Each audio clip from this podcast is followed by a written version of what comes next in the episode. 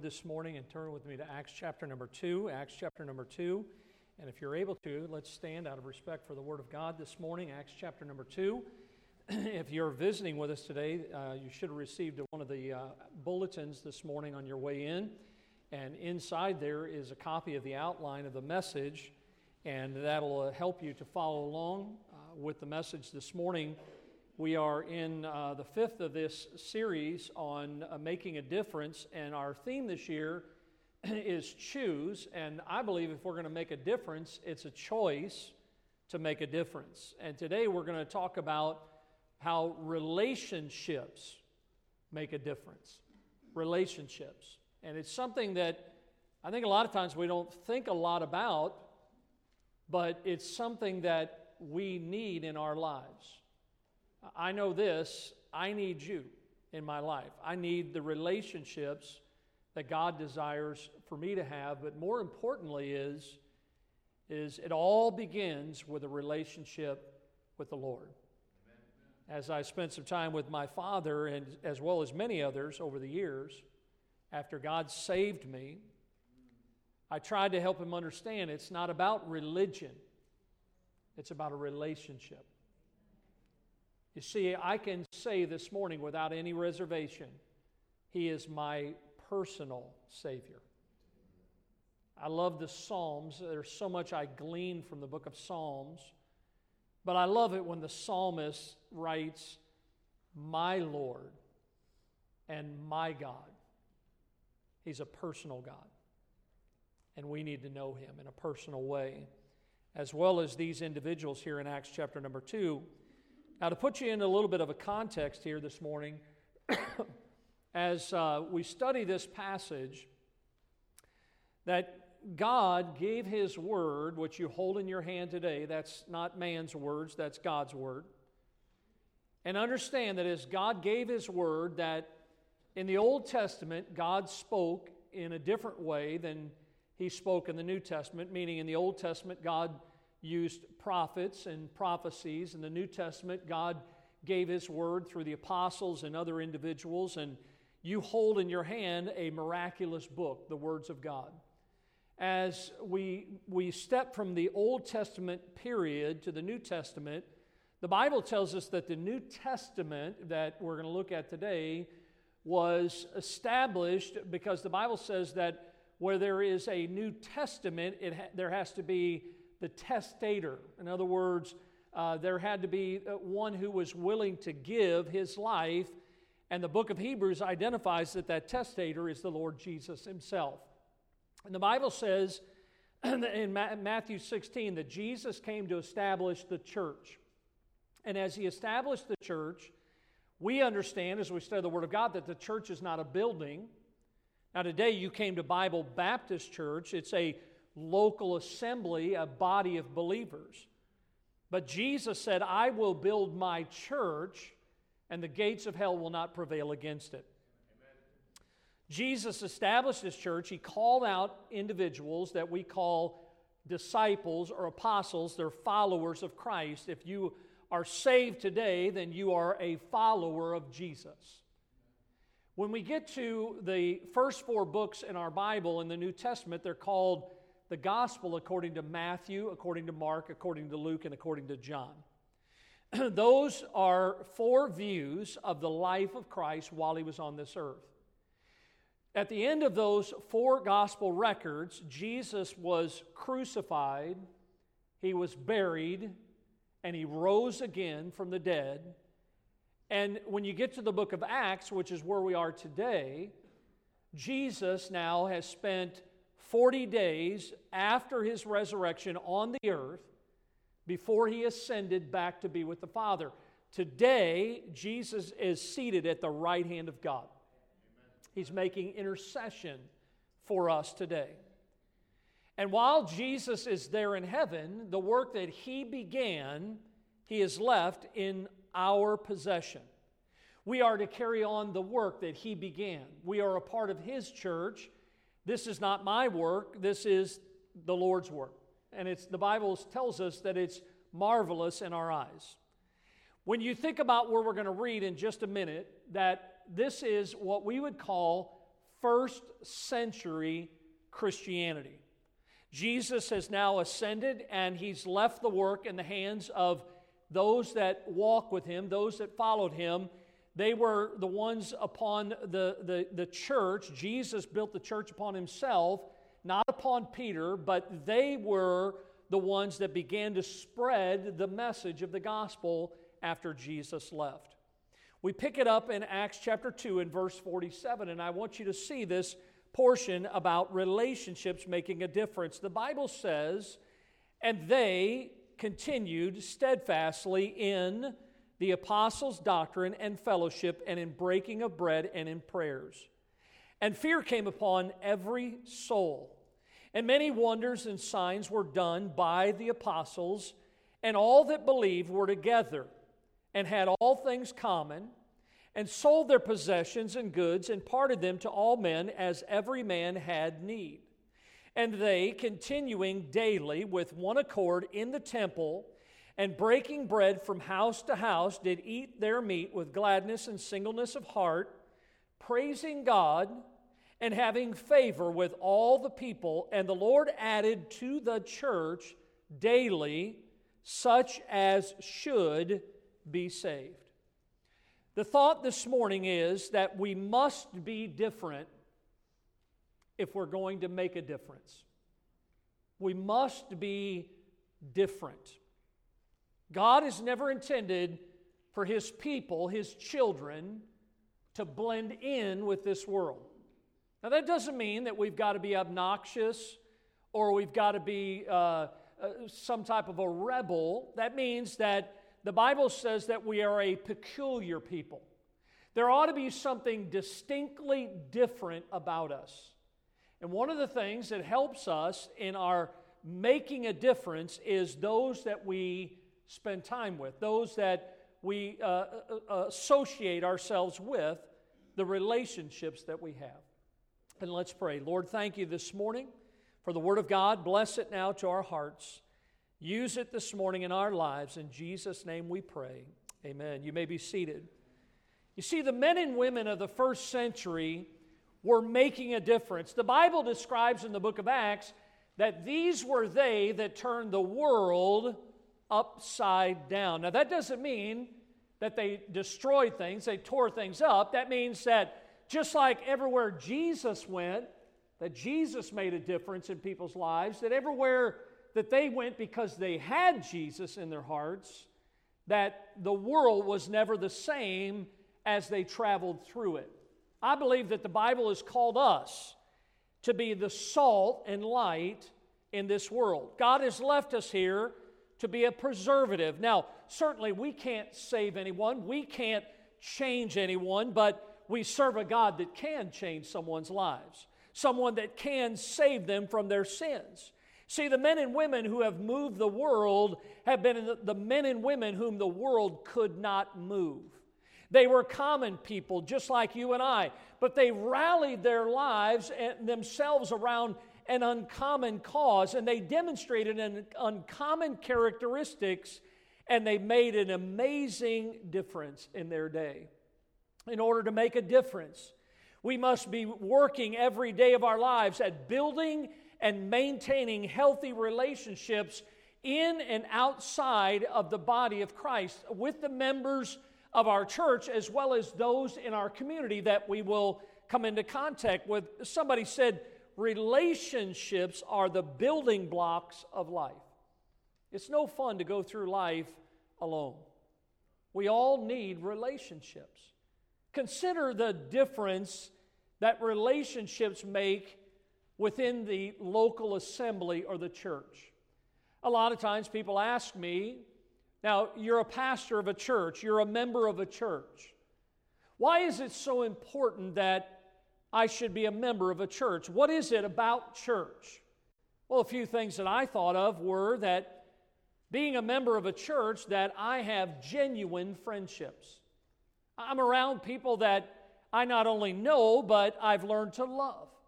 And I love them in spite of their things that they do and things that they don't do, things that I might like and things that I don't like. There's none of us perfect, but I love the genuineness of our friendships. When I think of a church, I think of voluntary accountability.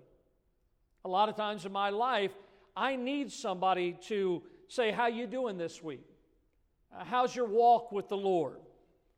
And that's something on a voluntary basis. In other words, we keep ourselves accountable to each other so that, again, we are walking in the ways that God would have us to walk. When I think about a church, I think about relationships and how they enable us to share burdens. I mentioned my father this morning, and I've talked to others this morning or in weeks gone by and years gone by of certain burdens that we have in our own lives. And isn't it nice that we have someone that we can share those burdens with? I told my, my mother, I said, when I was with her these past couple days, I said, she said, Oh, pray for your father. And I said, I am. I will continue. And I said, I want you to know that our entire church is praying for him as well. That means so much to people. It means so much to me when I know that people are praying. And I know it means the world to you to be able to share your burdens. And that's one of the, one of the benefits that makes a difference in our relationships when it comes to the body of Christ. I think about building a prayer network and uh, how it places, uh, being a part of a church, places us under spiritual leadership in our lives. Look, every one of us are like that. The Bible uses the word sheep and how we are prone to wander. And in our lives, our nature is that we need to be led. And listen, I don't need this world to lead me, I need spiritual guidance in my life. I'm glad for the ministry of the Holy Spirit of God who will guide us in all truth. And these relationships, they're so important. They provide benefits that we can find nowhere else in the world today. And if there ever was a group of people uh, that we have looked at, it's the, the people this morning in Acts chapter number two who figured out how important it was to quickly relate to one another, to, to get along. And these were Christians in the first century. They depended upon one another, they encouraged one another, they developed relationships, and those relationships that they developed truly made a difference in their lives. And so this morning, from these few verses, I want to look at three characteristics that I believe need to be in a healthy relationship. And I want you to take note of these right from the pages of the Word of God this morning.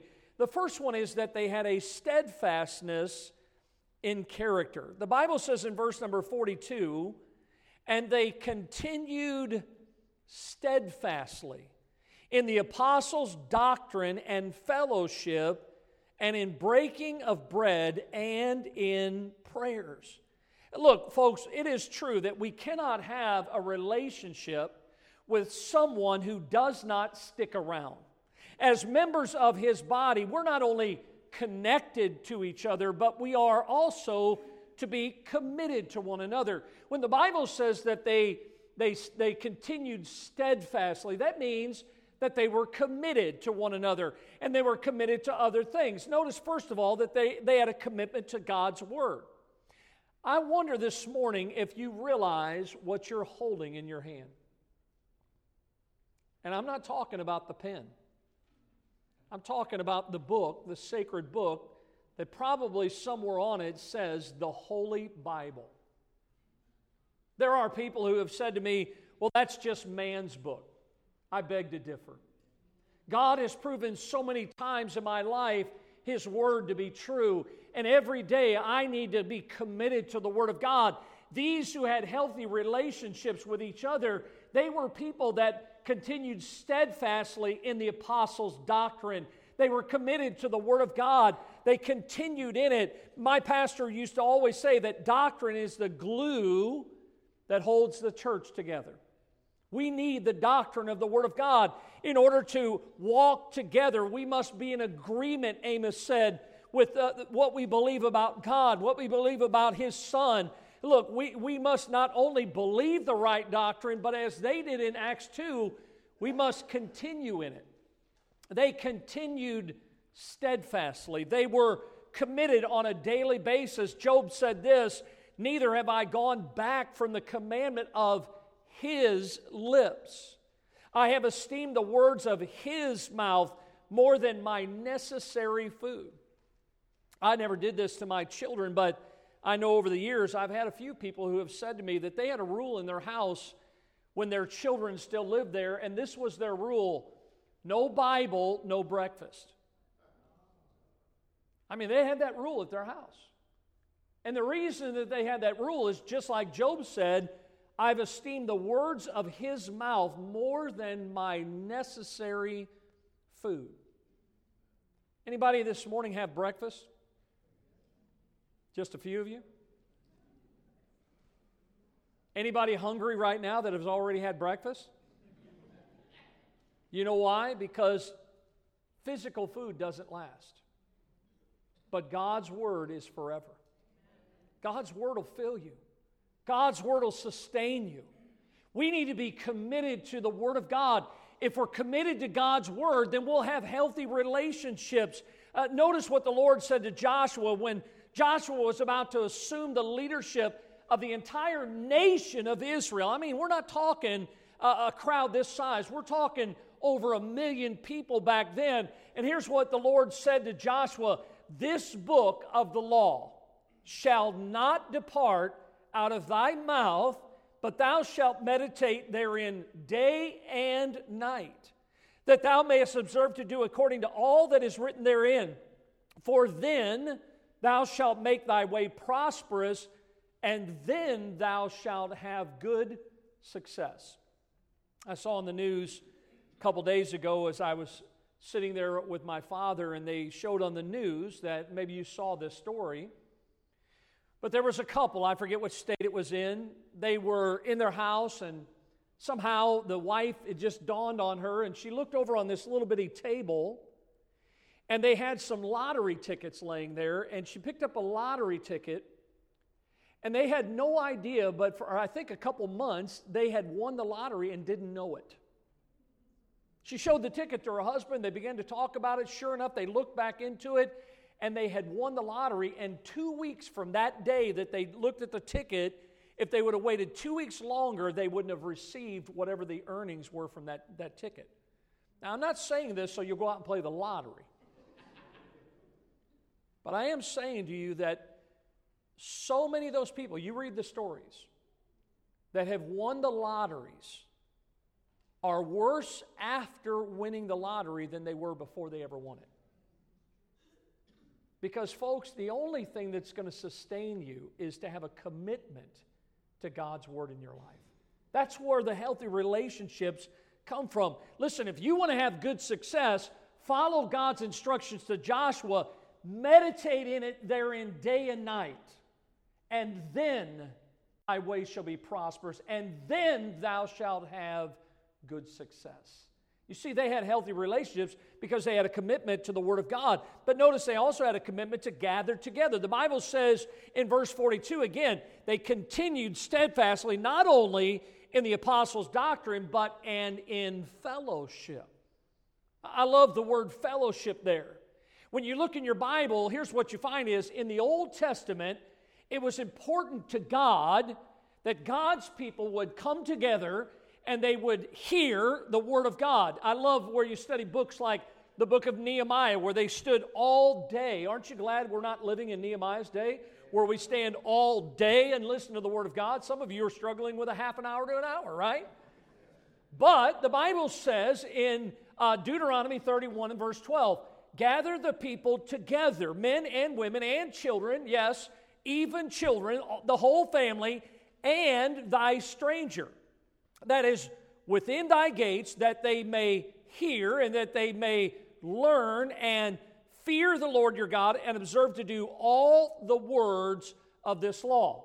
See, in the Old Testament times, God desired that there would be a commitment on the, on the part of God's people to gather together. When you go to the New Testament in our, in our Bible, you find that that practice is still continued. But we see the importance now of gathering together on a regular basis. Look in Hebrews 10 25.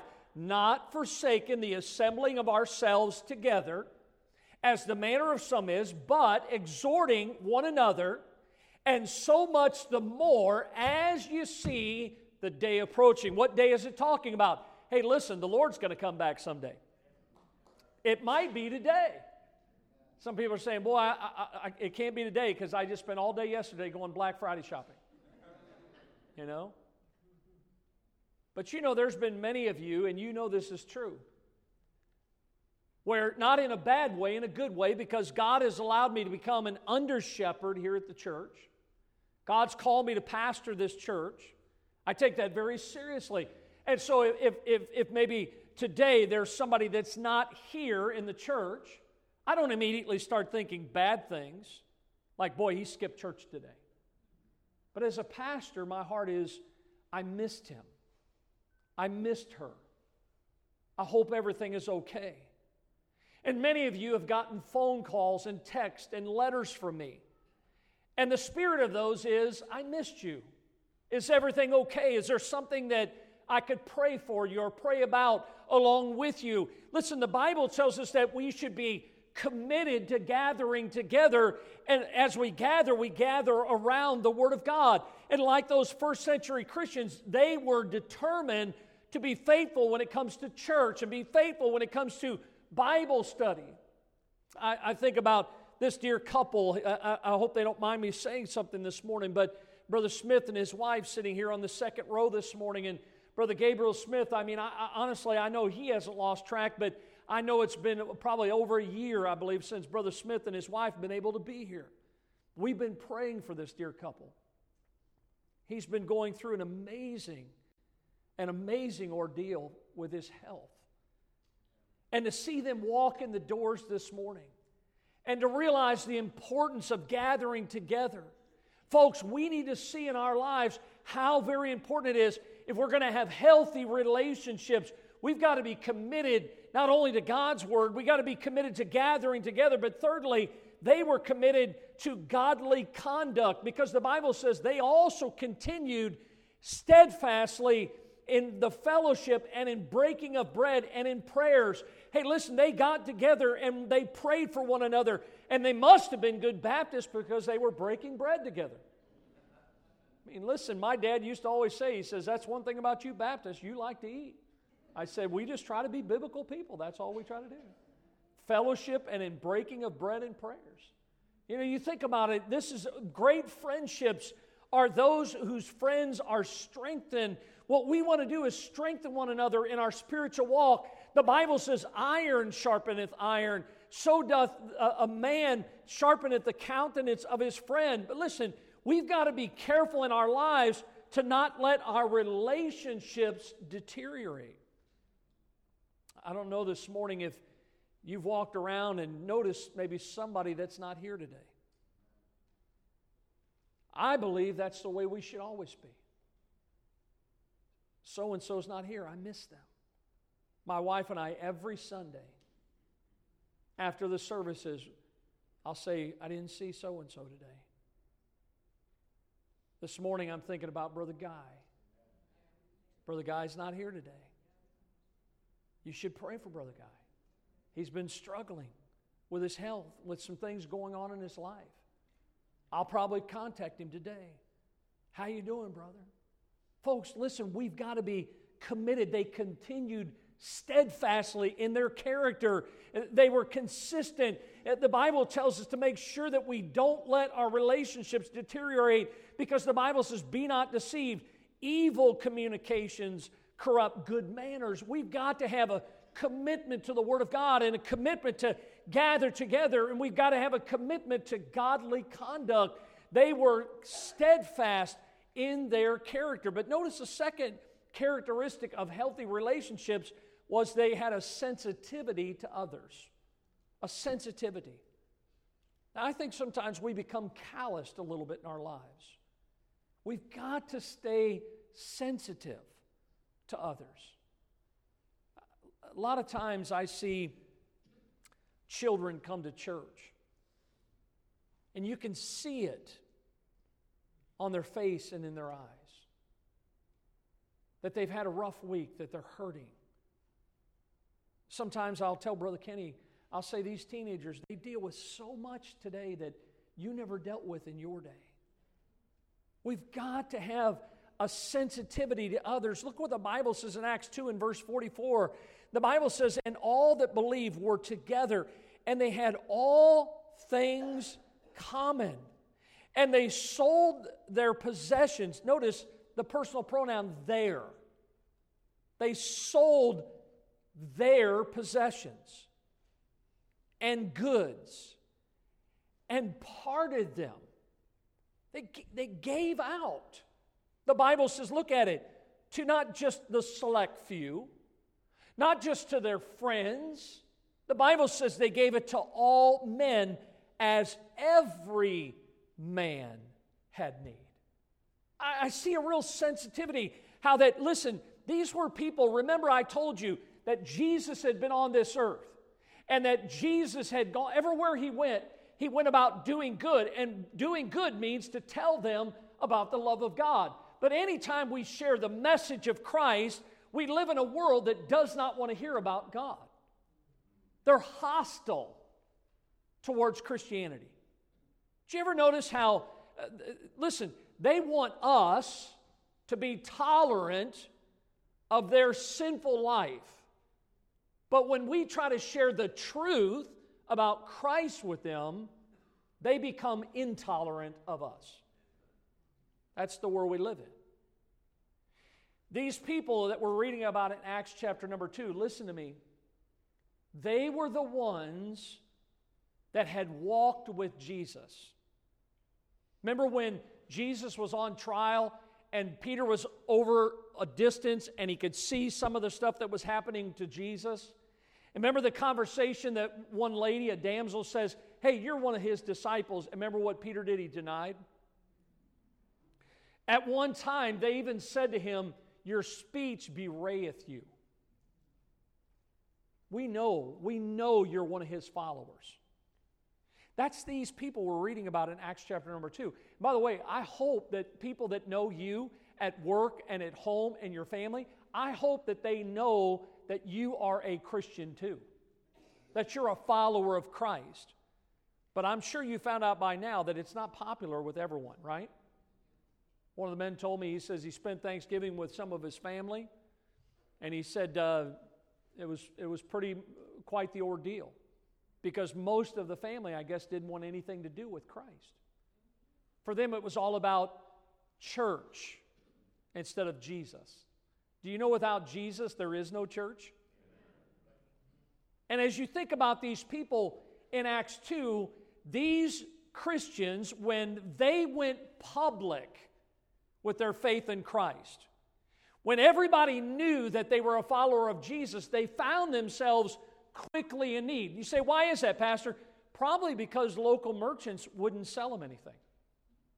Probably because their friends and some of their family turned their back on them. And that's why the Bible says every man had need. Some of them lost their livelihoods, they lost support of relatives, all because they chose to follow Jesus.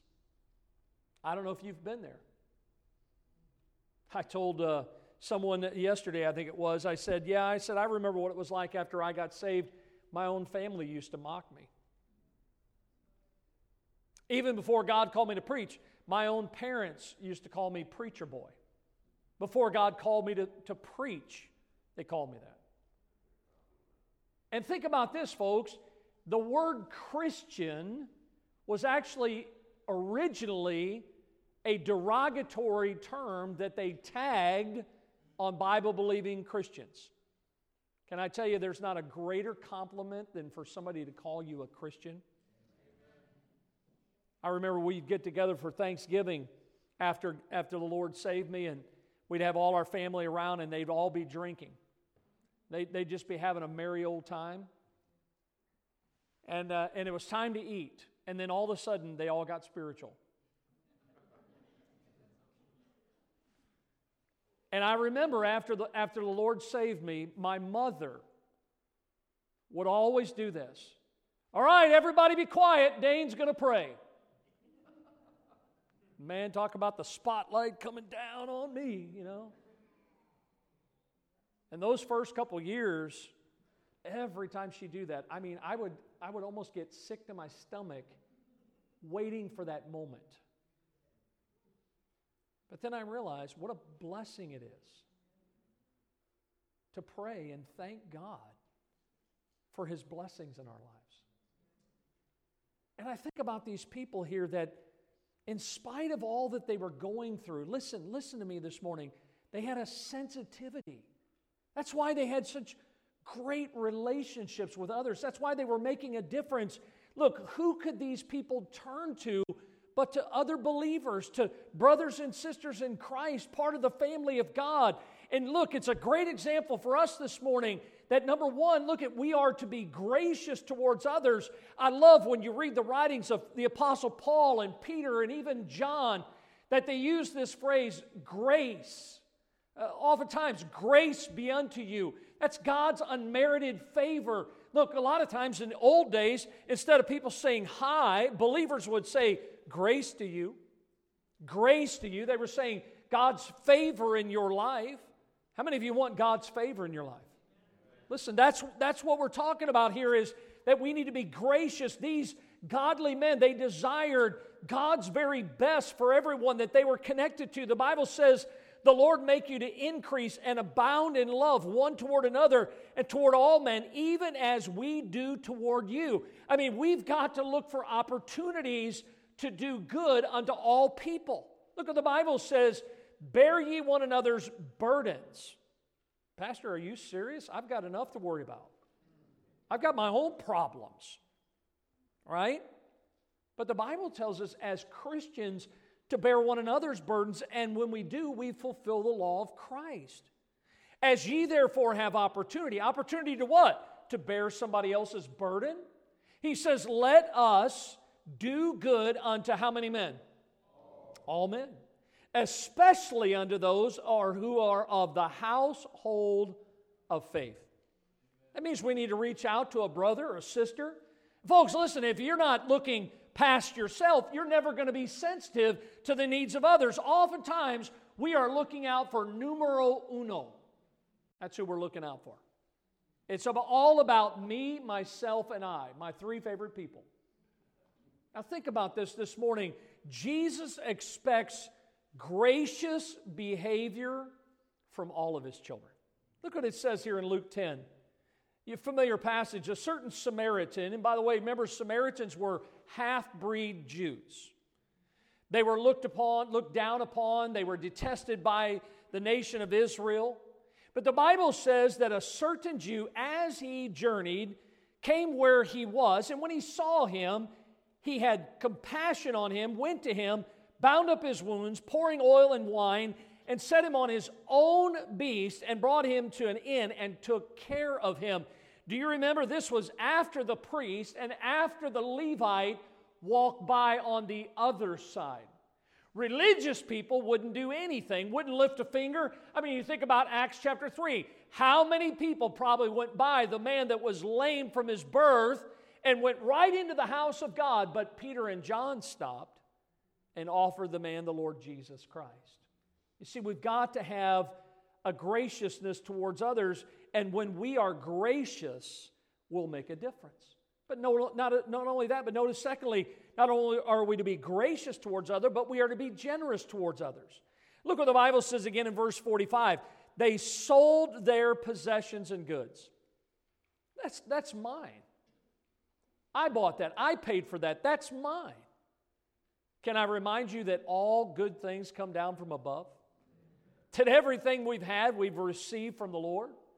Even if you paid for it, God gave you the health to work that job, God gave you favor with that boss, God gave you the ability to earn that wage, whatever it may be. But listen, this verse tells us plainly how certain needs are to be met. We are commanded to meet the needs of those around us when we are able to do so. Look at Proverbs 3:27. Withhold not good from them to whom it is due when it is in the power of thine hand to do it. That's what they did. They sold their possessions. Look, we who are blessed, and I certainly I believe this morning every one of us are blessed of God.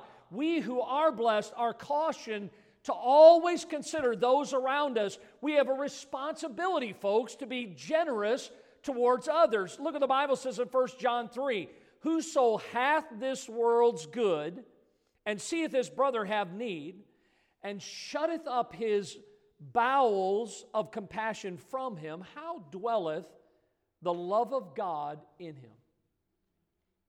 Folks, you cannot say you love God and see somebody that has a need and just walk right on by.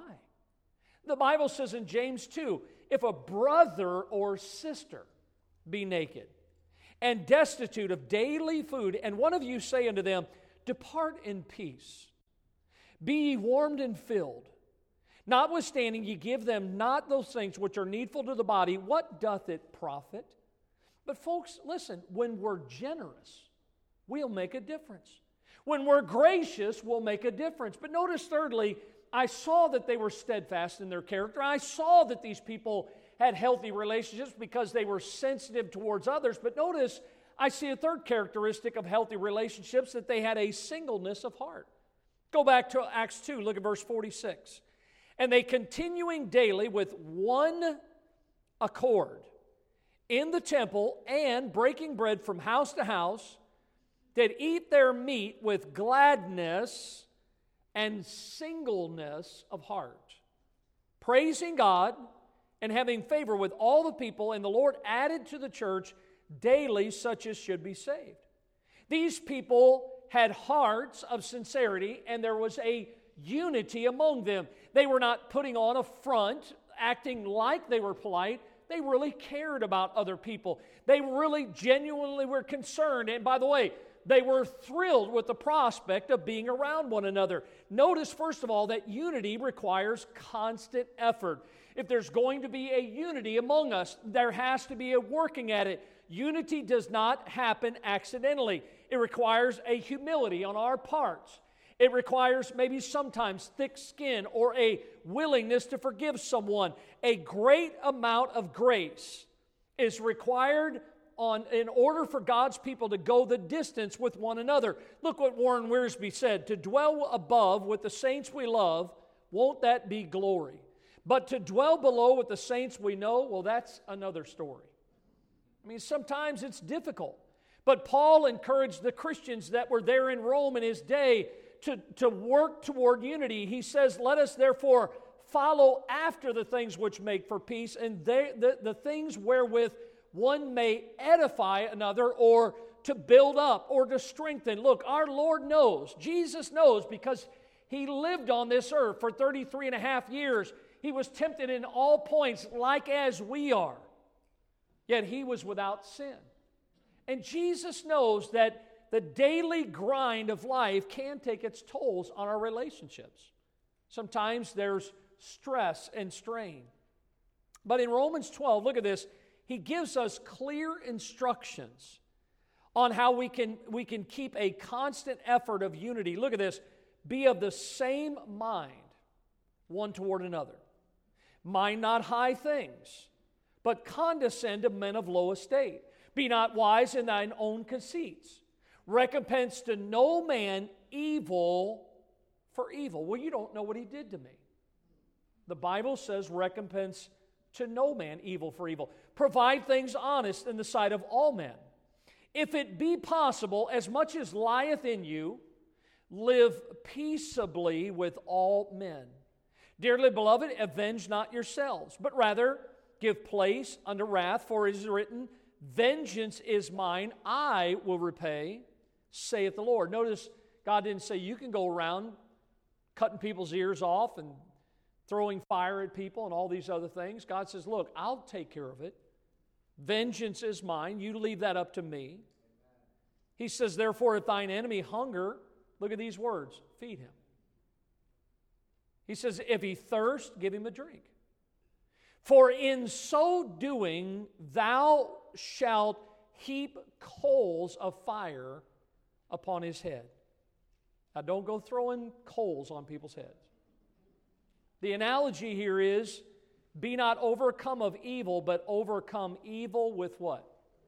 With good. Boy, talk about some great instructions.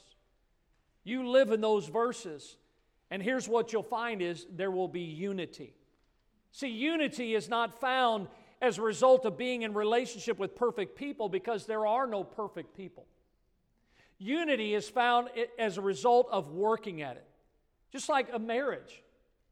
Every day, if you're married, you have to work at there being unity in your home.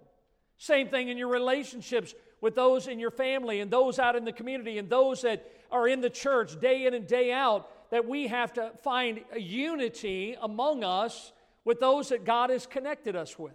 So, unity requires constant effort. But notice, secondly, unity requires and it results in a, an effective witness. Unity results in an effective witness. Go back to verse 47. Look at this last verse. The Bible says that they were there with gladness and singleness of heart, praising God. Notice, having favor with all the people. And the Lord added to the church daily.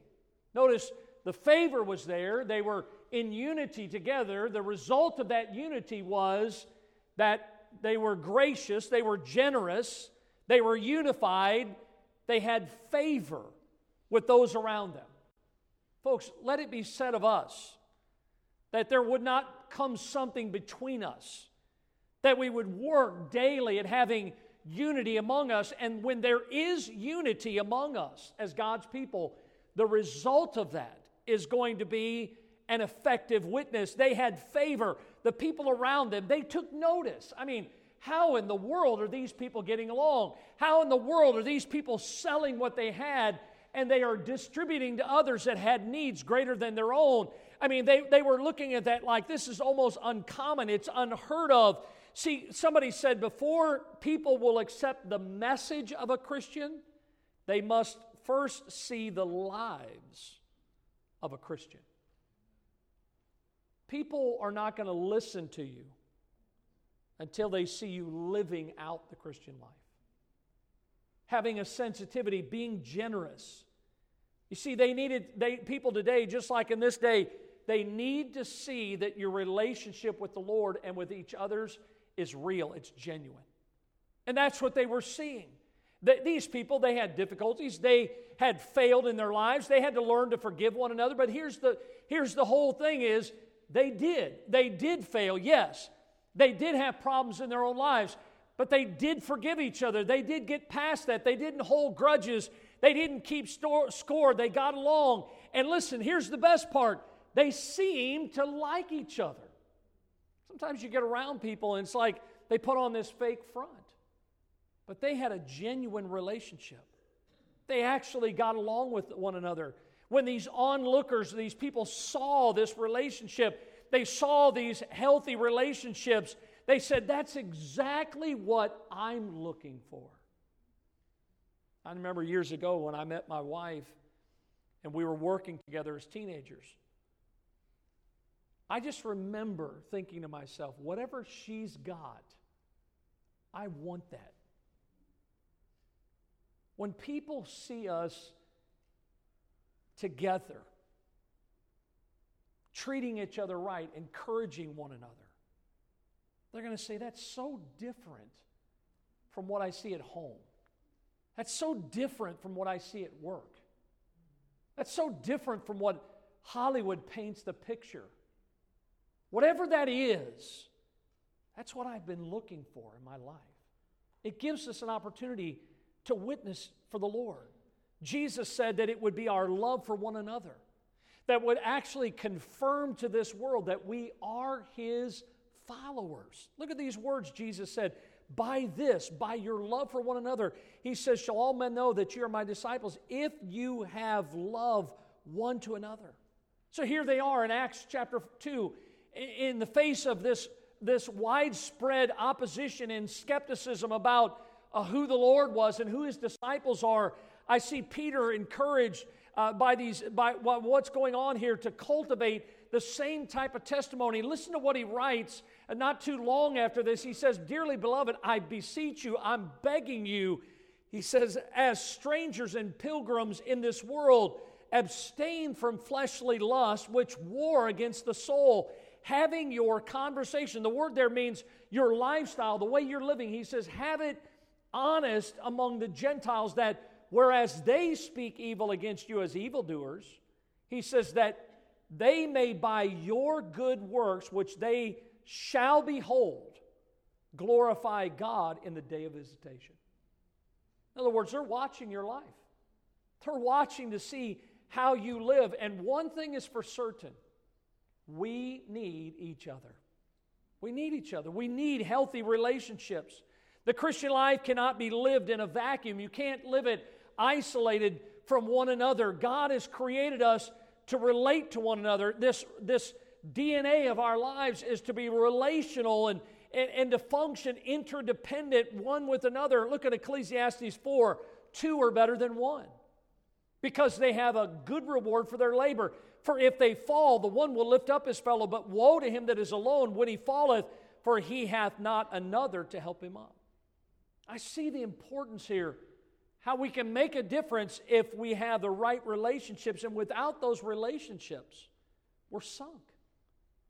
I was reading this week a true account of a social worker. Her name was Margaret, Margaret Sangster.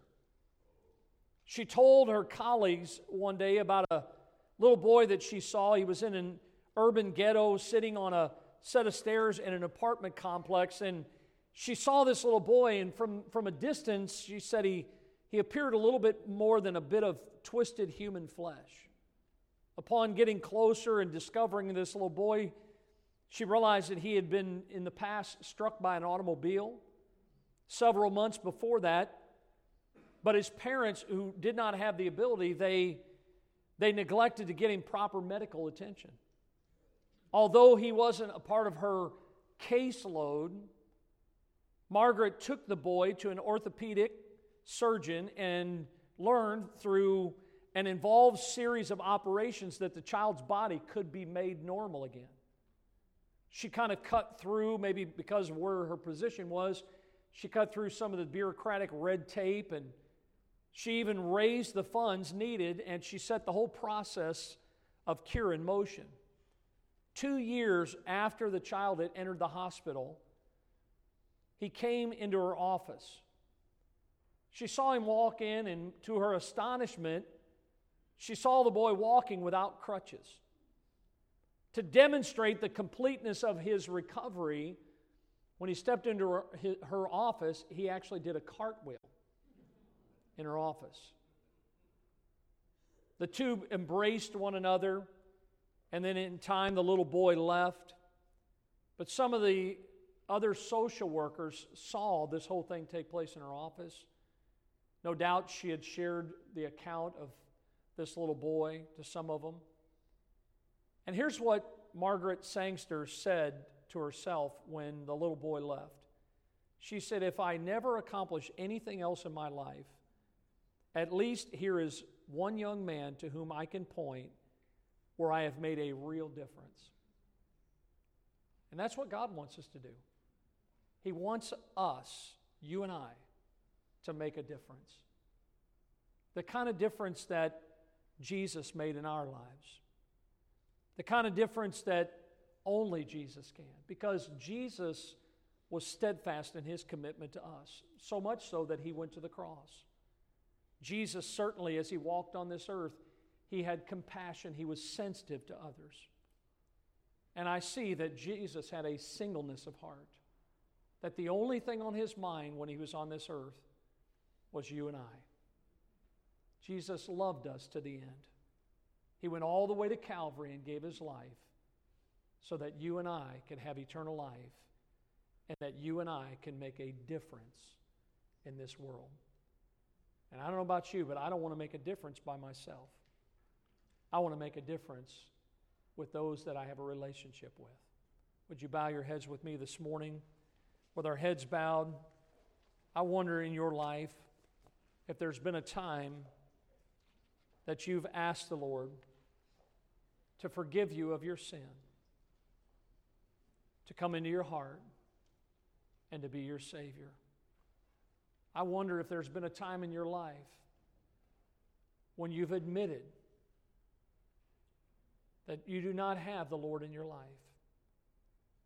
that you're not sure if this was your last day on this earth, that you would spend eternity with the Lord. God's given you an opportunity. It's called life. He's extended your life to this very moment. And He's brought you here today so that you could hear about having a relationship with Him. Because the Bible says, Whosoever shall call upon the name of the Lord shall be saved. I wonder this morning, how many of you this morning, with all surety, by an upraised hand, could say that I know the Lord is my Savior? There's been a time that I've trusted Him as my Savior. Would you slip your hand up as a testimony that you know Christ as your Savior? Many hands up this morning. You can put your hands down. If you are not able to raise your hand, and this morning there's some doubt in your heart, you're not sure that heaven would be your home, then why don't you settle that today? Because as I said earlier, it's not about religion, it's about a relationship. It's about knowing Christ as your Savior. Jesus gave his life so that you can have eternal life. And the Bible says, For by grace are you saved, through faith, and that not of yourselves, it's the gift of God, not of works, lest any man should boast. Every head's bowed, every eye's closed. I'm going to